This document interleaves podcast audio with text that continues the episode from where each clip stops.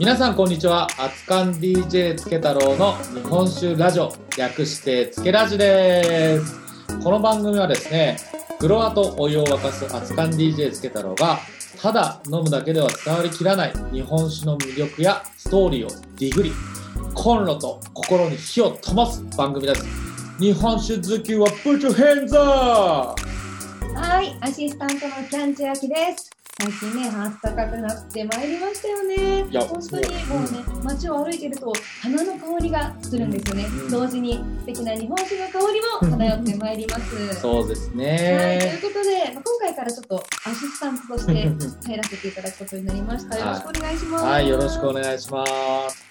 とですね、まあ、キャンさんはですね、今現在、えータレント活動されている傍ら、日本酒のイベントのこうプロデューサーみたいなことをされてるんですよねまあ。そう趣味を仕事にするっていうことしかしないので、好きなことは全部仕事にしたいというタイプです。最高ですね。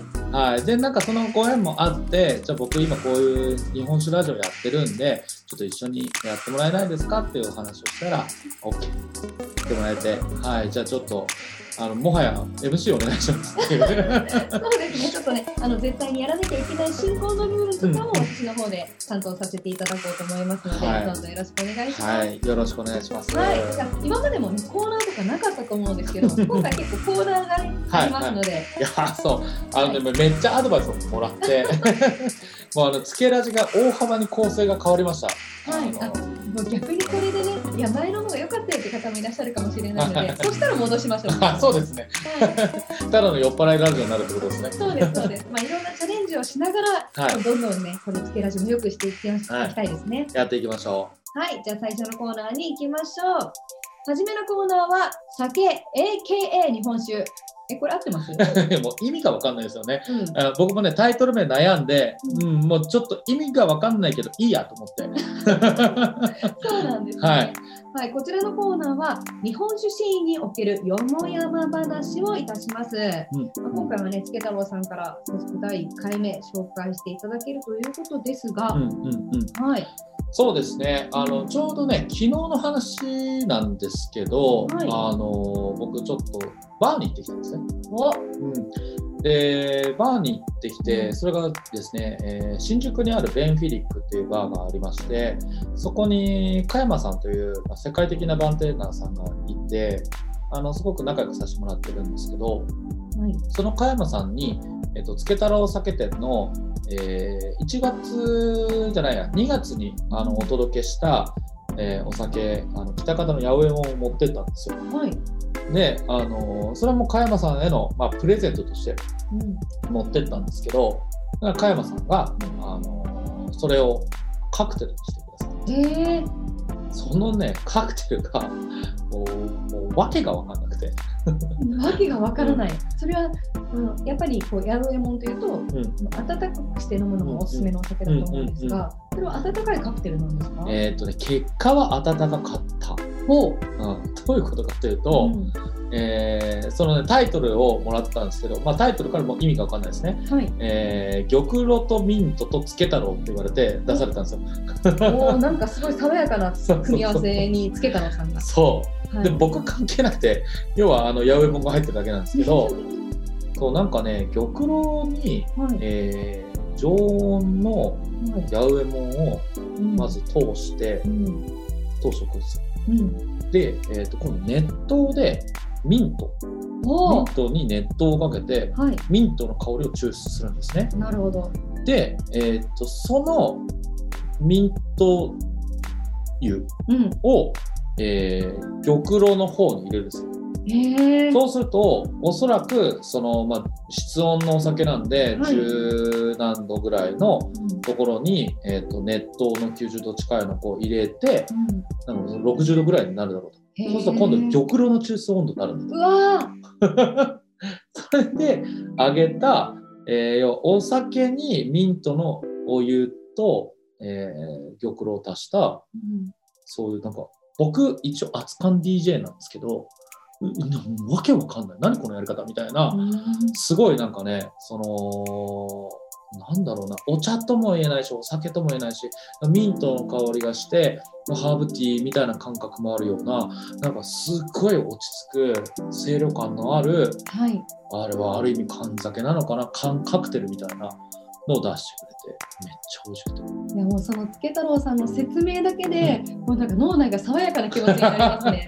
飲みたいですね。そう。なんかねそうだからなんでこの話したかっていうと、い、や僕も熱燗 DJ で頭固くなってたなと。なんかその、はい。温度温めるだけって思ってたんですけど、うん。いやそうじゃなくてミントの熱湯を加えるとかそうですそう。ね。茶葉でお抽出するとかお酒で抽出するとかなんかあいろんなやり方があって、うん。面白いなと思ってなんかもっともっと、ね。なんかちょっと例えばね熱燗缶つけたらその中でミントのねあの葉っぱね浮かべてもいいんかもしれないなと思って。はい、なんか新たなこう引き出しというか、なんかすごく発想のこうちょっとしたきっかけになりましたね。そうそうそうそう、うん。いやだからねこうちょっといろいろやってみたいし、まあ、聞いてる皆さんもねぜひやってみてもらいたいなと思って紹介しました。はい、その新宿のバーに行けば、もしかすると飲めるかもしれない。あでもそうですね。早めに行けば、い。新宿のベンフィリックというバーに行ってえっ、とスケ太郎のラジオでえー玉露とミントとつけ太郎の話を聞いたんですけどって言ったら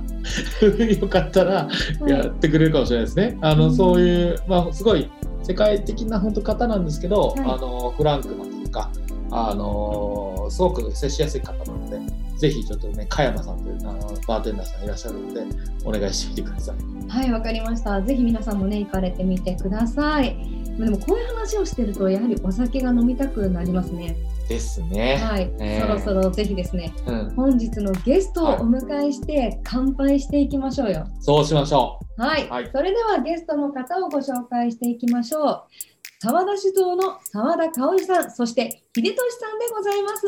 よろしくお願いいたします。よろしくお願いします。う。よろしくお願いします。いやーじゃあ早速乾杯ということで、はい今回の特別酒、ぜひご紹介お願いします。はい、えー今回の特別酒はですね、えー、沢田酒造が作ってる白露という、ね、銘柄があるんですけどもその白露を使ったつ太郎酒店限定樽酒です。タル。タルあ、すごい上手ですね。舌が巻かない タル酒ですね。はい、はい、ではお二人もご一緒によろしくお願いいたします。はい、いいですかね。はい、乾杯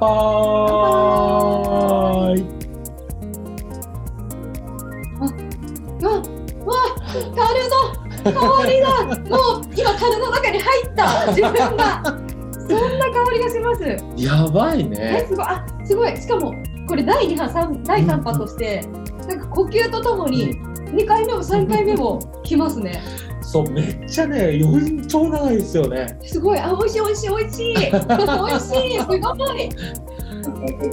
そうあのちなみに今日あのあえてずっと飲んでもらわなかったんですよ。もう絶対その乾杯の時に初めて飲んでっていう風に言ってて。いや、すごいですよ。もう、本当に香りが。ザ・樽、え、ヒノキですか、これは香りは。これは杉の樽ですね。ね。なんか本当に。すごくいい温泉旅館の、もうお風呂の香りかなと思ったんですけど。うん。うん。うん。そういう香りなん。だ。そうすごい美味しいですよわね。は不思議なくらい、あの。なんとなくのイメージで、うん冷たいお酒って、そんなに香りが広がらないんじゃないかっていう、うんちょっと。なんかこう、決まった思いがあったんですけど、うんこれ、なんだろう、味と香りで言うと、うん香りの方がうわーってこう押し寄せてきますよね。味もすごく多分これ長く飲んでいくうちに、うん多分今度は味の面白さに気づいていくタイプ めっちゃ好きだな。やっぱ感動します なかなか普段出会えないお酒だと思いましたいや嬉しいですね。ありがたいですそん。な表現していただけるので、ねもう作った甲斐があります。素人の発言ではございますけれども まあじゃあ今回なぜこの白露のね杉の香りのする樽酒を作るという流れになったのか、うんうんうんちょっとそこをゆっくり聞いていきましょう。あうんそうですね。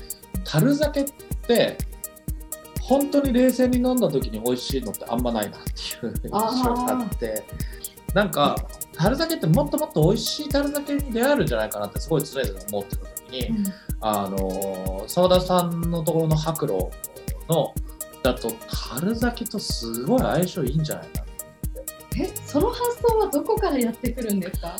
なんだろうね。まあでもこうこう樽香ってあるじゃん、はい。さっき言ったその杉の香りみたいな。はい。そのなんか脳内イメージの中でこう白露に杉の香り足したらうまいみたいなそういうなんか あのイメージがあってそれをねヒデさんにね相談したんですよね。あのはい。樽酒にしたらすごい美味しいと思うんだけどって言ったら、そしたらヒデさんが「いやうちの白露の樽酒はめっちゃ美味しいですよ」みたいなうんちょっともうなんかお酒の美味しさにあまりにも気を取られて、うんうん。ちょっと改めて、うん。カオルさんとヒデさんのご紹介をね、あ。私からさせていただきます、最初に失礼いたしました、えーこちらのお酒作ってくださった沢田酒造の沢田カオルさんと秀俊さんでございます簡単にご紹介させていただきますと常滑市。愛知県常滑市にある1848年創業の酒蔵沢田酒造の6代目蔵元の薫さんそして秀俊さんお二人はご夫婦でいらっしゃるんですね。うんでもうずーっと長くこの白老白いあのお老いという字老老人の老が多いですね。はい。という字でずーっとこう一つのこの銘柄として作っていらっしゃるうんということですよね。そうですね。はい。い。あの僕とカオルさんと秀人さん、まああの澤田酒造とはもう本当につけ太郎になった当初ぐらい、もっと言っちゃうとあの秀さんとはあのもうサラリーマンの頃から、あの中で、そうなんですか？あすごくねあの僕が独立してからもこうお世話になっているお二人です。はそうなんですい。ね。うんでしかもねあのヒデさん特にねこうヒデさんのねあのお酒作る人なんですけどヒデさんのちょっとね趣味を聞いてみてほしいんですよね。はい。藤井さん、どこで爽やかで、うん、ちょっとなんか割とね、黒い感じ、おお家もね、綺麗に整えてらっしゃいますけれども、ヒデさんのご趣味何なんでしょうか？あの音楽がすごい好きで、あとレコードを収集するという、まあ、収集というか好きなアーティストがあのたくさんいるので、えー、といろんな世界からレコードをこう取り寄せて、えーまあ、聞くっていうのが趣味です。ちょちょちょっと待ってください な。なんでその趣味ちょめっちゃマイルドにしてるんですか？えーこれマイルドですか？違う違う。あそうじゃああえてそうもうちょっと深掘んあのパーソナリティの力量不足でした。えっとちなみにどんな音楽が好きなんでしたっけ？とえー、とハードコアパンクというですねあの、まあ、なかなかそうですねパンクえーロックの、えー、とちょっとまあなかなか普通の人では聞けないような雑音にしか聞こえないような音楽が、えーすごい好きですね。はいね、ちょっとなかなか聞いたことがないジャンルの曲ではあるんですが。あのまあ、なんかこうインターネットとかで検索したら出てくるんです、ね、あそうです。まあ、じゃあ最近ヒデさんあの好きな曲とかそう好きなアーティスト、うん、おまあすすめの曲とかね。はい、あのスリープっていうアメリカのバンドがいるんですけど1曲1時間半ぐらいの。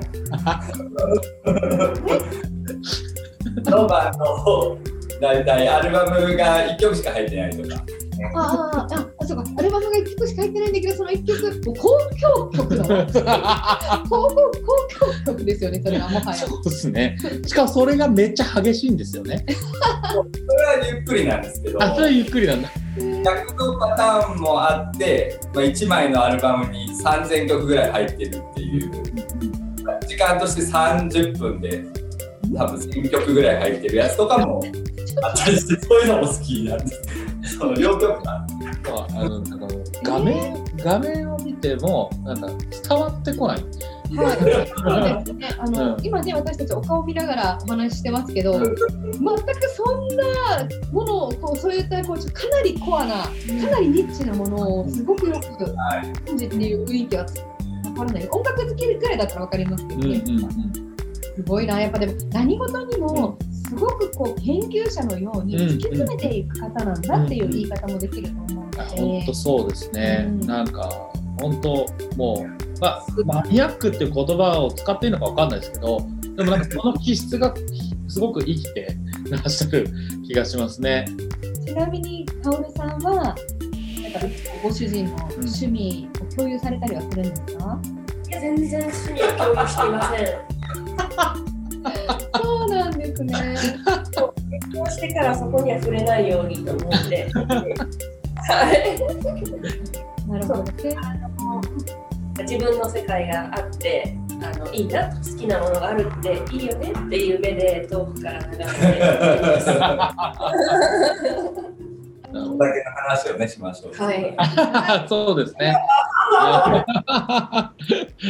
そう、でもなんか本当にね、あの、キャンさんがやっぱ言ってくれたさっきのその木の香りっていうところが、やっぱ本当今回のこう、樽酒のまあポイントかなと思ってて、そこの部分ちょっとね、あのー、カオルさんとヒデさんにも聞いていきたいなと思うんですけど、まあ今回のその樽酒のポイントっていうのがやっぱりその香りなんですかね？はい、香りですね。あの毎年この知多半島愛知県の中では薬祭っていうのがあって、お正月に、えーと42歳になる方が初老といってその厄年になるんで男性の方は、えっと12月31日の夜から1日の朝までその神社にこもって、えっと誰か人のために何かをするっていうことをするでそれがまあ神社の参拝しに来た人にこういろんな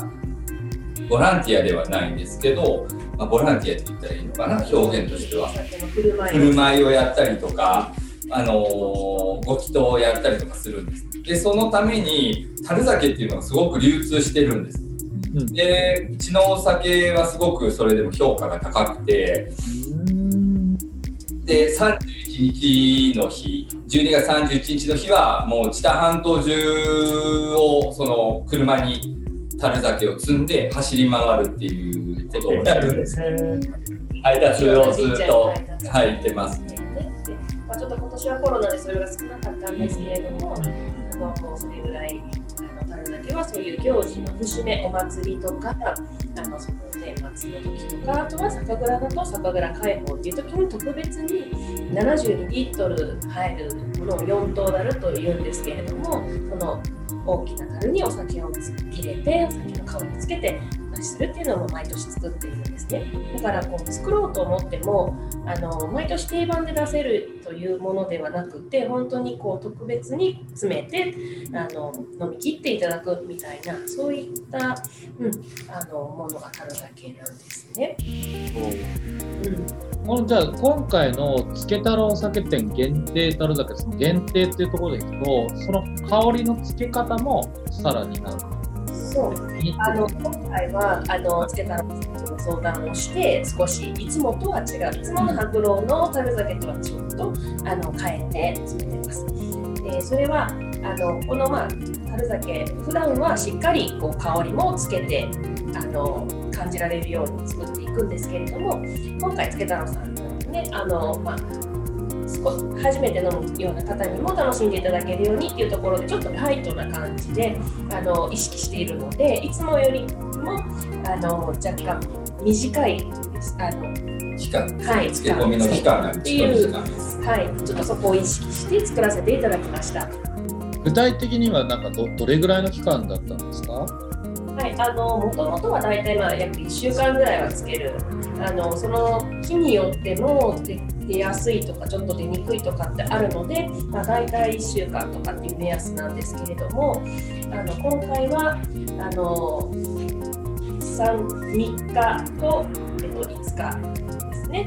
はい。それぐらいまあ半分ぐらいになってると。そうなんか僕今白々しく聞いてるけど全部知ってるんですよ。そうですよね。そうまあねそのね5日と3日っていうところでいくと、うん僕今回の樽詰めはえっ、と蔵まで行ってるんですよ。はい。うんでえっ、とさっきの4トダっていう樽に、えー全部で2回詰めてるんです。だから僕は今回は8ト、えー、と購入を購入とかそのまず作っていただいてそれを全部あの買い取らせていただいてるんですけど、はい。えーとね、1回目の時に5日置いたんですよはい。で5日置いたやつをあのテイスティングさせてもらってですっごい美味しかったんですけど、うんちょっと樽香が強いなとなるほど。全然美味しいんだけどそれこそキャンサーみたいな初めて樽酒を飲む人に、まあ、もうちょっとライトにしたいなっていうのがあったので、うんじゃあ1日目があ一発目1週目が5日なんだったらじゃあちょっと2週目は3日ぐらいでしょう。ん。でこう混ぜた時によちょうどよくなるんじゃないあ。でこ今回あのすっごい面倒くさい面倒くさいって言っちゃダメだな、うん。あの手間をかけていただいて るんですよ。うん。というのも、えー、とお酒を全部樽詰めしてはい。樽詰めしたの5日経ったらそれ全部一回タンクに入れてうん。置いといてて、うん。でまた別のお酒新しいお酒を樽に入れてうん3日経ってでまたテイスティングしてよしいいだろうってところでまたタンクに入れてはい。でタンクに入れたのを全部混ぜてほ味を均一化してもう一回全部瓶詰めしてるんですよ。あ。あ。お手間が。そうお手間が。かかっておりますね。すごいお願いしづらい。それが多分助太郎さんとねお二人の関係性もあっていろいろとご無理を聞いていただいているだから本来であればこんなお酒はなかなか勘定できないということですよね。そうだと思う。そうそうですよね。うん。ここまでその樽酒を突き詰めてで日数とかあのその出す方をイメージしながら作ったことはなかったですね。すねうん初めての。これまではいつも通りも1週間だったり1週間という決まりみたいなものでやってらっしゃったんですね。ですね、でもやっぱりその1週間っていうのもちゃんとこう毎回あの今はい日の味を見ながらテイスティングしてます。はい、あのその時のその樽の板の、うん、木の状態とか天気温度によってもあんまりつきにくいつきやすいってあるのであのへ変化を毎日毎日チェックしてよしここって言って決めてはい決めていっているんですけどこの北半島の方はまあちょっとしっかり目につけるみたいな感じなのでそこが、うん、今回つけたらさん仕様になってます。なるほど確かに初心者からすると、うんこの味と香りのバランスがちょうどいい具合なんですよね。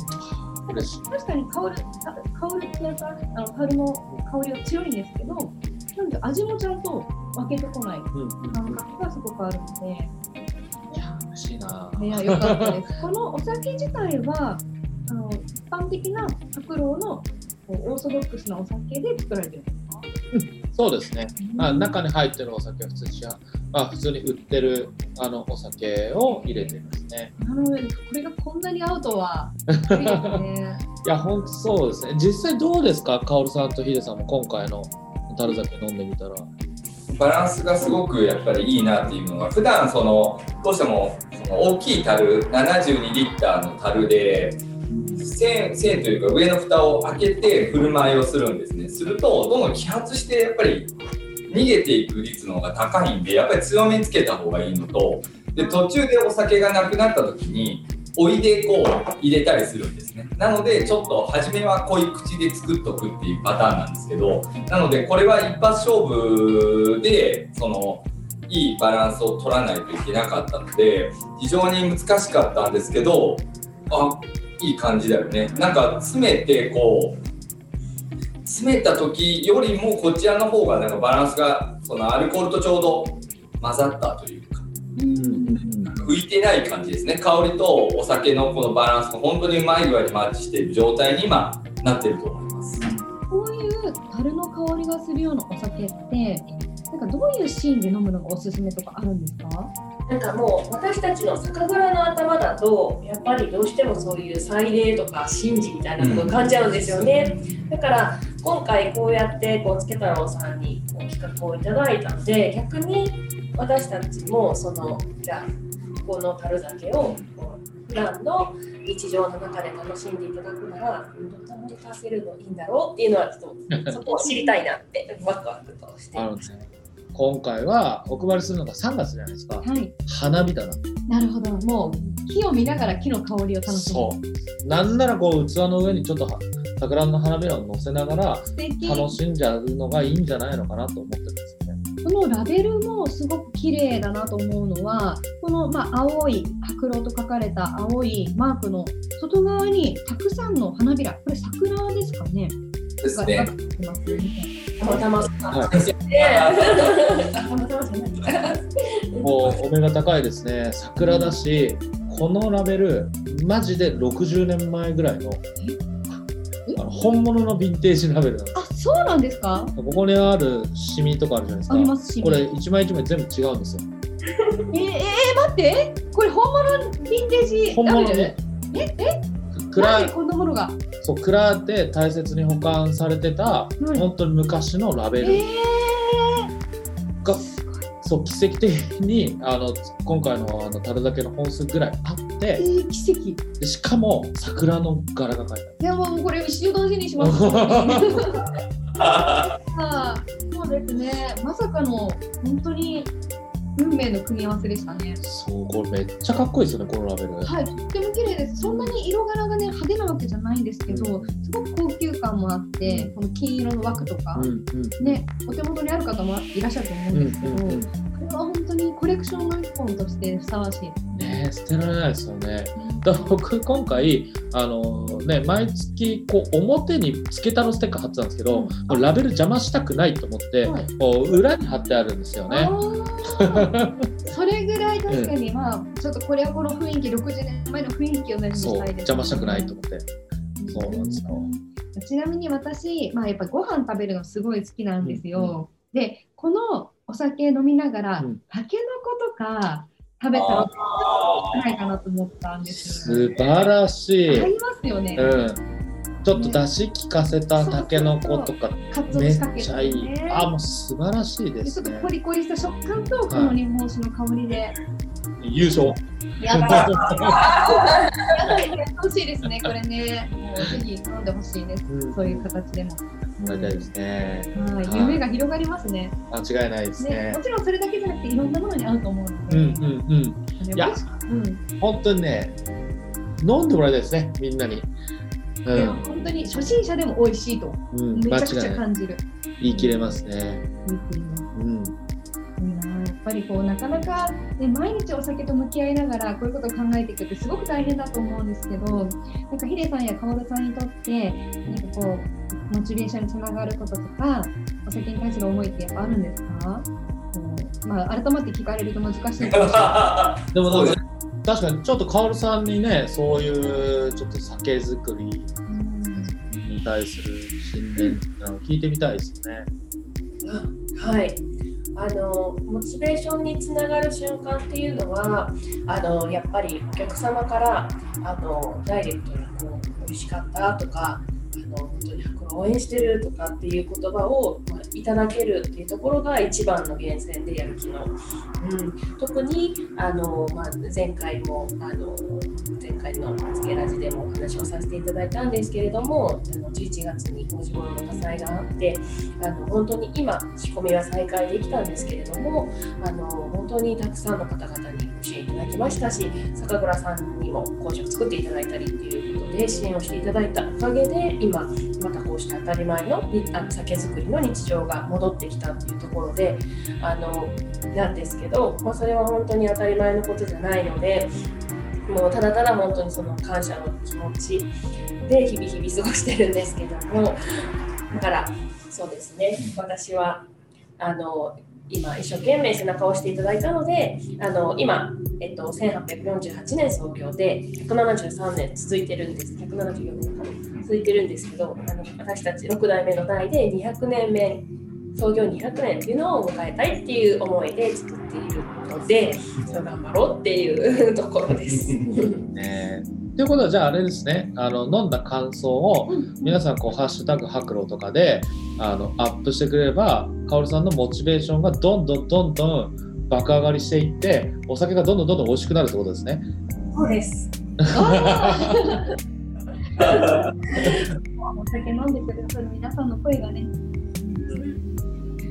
ねいやーもうほんとね皆さんに飲んでいただくのがね楽しみです。はい、ぜひいろいろなね、お飲み方で楽しんでください。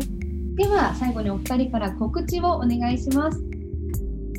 はい、えー、と実は毎年2月の第4土日に酒蔵開放というイベントを行っているのですが今年は酒蔵の火災とコロナの影響もありまして2月に行うことができませんその代わりに今現在5月の22日土曜日と23日日曜日の2日間で酒蔵開放の方を開催したいなというふうに企画をしているのですがまだちょっとどんな風にやれるかはあの決まっていないので今後あのリアルのイベントの方ですね詳細はホームページで告知させていただきたいと思っております。でまたそのリアルのイベントのやるやらないにかかわらずオンラインの方でもその新酒がいろいろともうできておりますので感謝の気持ちを込めた新酒をいろいろと買っていただけるように5月のえーオンライン酒蔵開放というのもしたいと思っておりますのでもしよろしければぜひチェックしてみてください。お願いします。はい、チェックさせていただきます。ありがとうございました。ということで、本日のゲスト、沢田酒造の沢田薫さん、そして秀俊さんでした。ありがとうございました。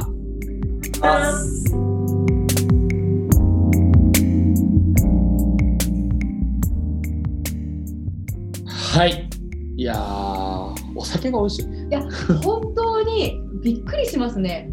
やっぱりこう、そんなにまだまだまだまだ、ね、日本酒好きになって私もそんなに長いわけじゃないんですけど、うんうん毎回こんな新しい発見があるなんて、どれだけこう奥深くて広くて楽しい世界なんだろうって思いました。いや、ほんとそうなんだよね。なんか、お正直、美味しくなると思ってたけど、こんな美味しくなると思ったあ、本当ですか、当想像以上だった。いや本当に美味しいと思います。バランス完璧ですよね。そう。いや本当に。でね、うん。しかもね今回はあえて、えっと純米酒じゃなくて醸造アルコール足してるお酒あうん。を入れててそれも本当あえてで、うそれが、うん、すごい構想してるなっていう感じがする、それによってまた何かが変わるわけですうん、ね。なんかその醸造アルコール足してる部分のちょっとハードな部分、はいはいはいはいキリッとしてる部分がそうかも。そう杉の香りとマッチして、はいうん、すごいいい具合になってるなとわかります。あれちょっと本当にお米だけで作ってるものだと、うんまたちょっと違うものになってる可能性すごくありますね。うんうん、ちょっとね負けちゃうかもしれないなと思ってたからあえてね醸造アルコール足してるのにお願いしてて、うん、すごいよく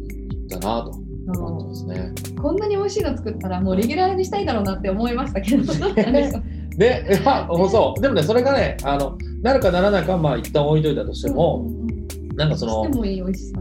そうつけ太郎酒店の、まあ、立ち位置というかあの存在意義として、はいやっぱこういうチャレンジングなお酒を作ることによって、はい。えーめっちゃ美味しかったらレギュラー化しちゃえばいいじゃんみたいなそういうなんかまあチャレンジングなことをするでチャレンジしたお酒は基本僕が買い取る素で。そのお酒が良かったら翌年じゃあもうレギュラー化しちゃおうみたいな流れになると、まあ、酒蔵の方々も、まあ、リスクなくそうですね。チャレンジできるかなと。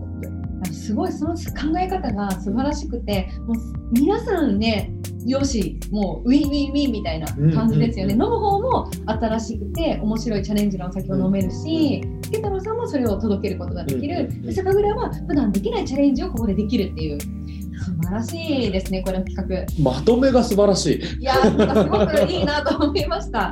純粋な気持ちでしかない。ただお酒が好きな人の気持ちでしかないんですけれいども。やでも本当にねその通りで、あのはいみんな飲む人も作る人も、まあ、そういう提供する人もあのみんながハッピーになるような取り組みがいいなと思っててやってるのでそうね感じてもらえるのはめっちゃ嬉しいですね。ああ、本当に素敵だと思います。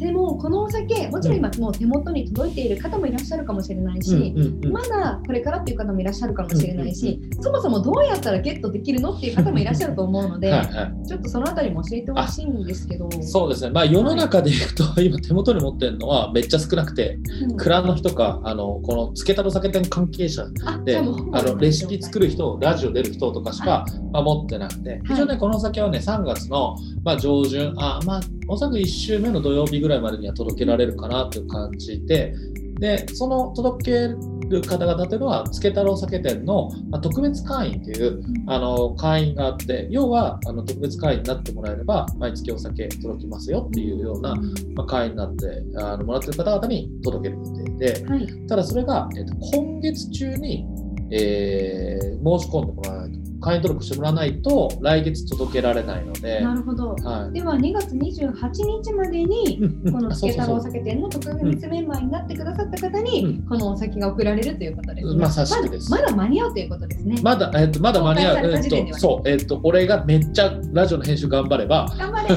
2月中に公開して、これ2月中に聞いてもらって、すぐにつけたろ酒店に、あの来てもらって、はいあの特別メンバーの申し込みしてもらえれば、えー大丈夫です。わかりました。詳細はつけ太郎酒店で検索をしてみてください。Twitter ID は PIGKENGO ということですね。そう、ピック健三ですね。はい。ピーク健三。は あのまあ、要は、あつか DJ つけ太郎のツイッターアカウントあるんで、い。えー、とそこで、まあ、もしちょっとちょっとどこにあるのかよくわかんないってあの、うんあったらあの僕にメンション飛ばしてもらえればあのちゃんとお伝えするので、はいまあ、興興味ある方いらっしゃったらねぜひお願いしますっていう感じですね。はい。もう本当にお酒ちょっとこれから始めてみたいという方でもすごくいいと思いますので、よろしくお願いいたします。はい、えーそれではですねまた次回ですね、えーまあ、来月はまた違うお酒でねあのつけラジ取りたいと思いますのでぜひよろしくお願いします。そしてあのもしこのラジオね感想とか、なんかこういうところが良かったよとか、なんかちょっとこの新しい形式になってどうなったかとかも ぜひあの聞きたいですよね。めっちゃ聞きたい。これどうやって送ればいいですか？ね。お酒の感想以上に今はもはや聞きたいかもしれない。あの今ハッシュタグとかあるんですか。えーっとね、ないから作りましょう。えっと、ハッシュラグ、ハッシュタグ、えつけラジにしましょオッケーです。うんつけがひらがなでラジがカタカナでう。す。そう、素晴らしい。わかりました。そう、そうです。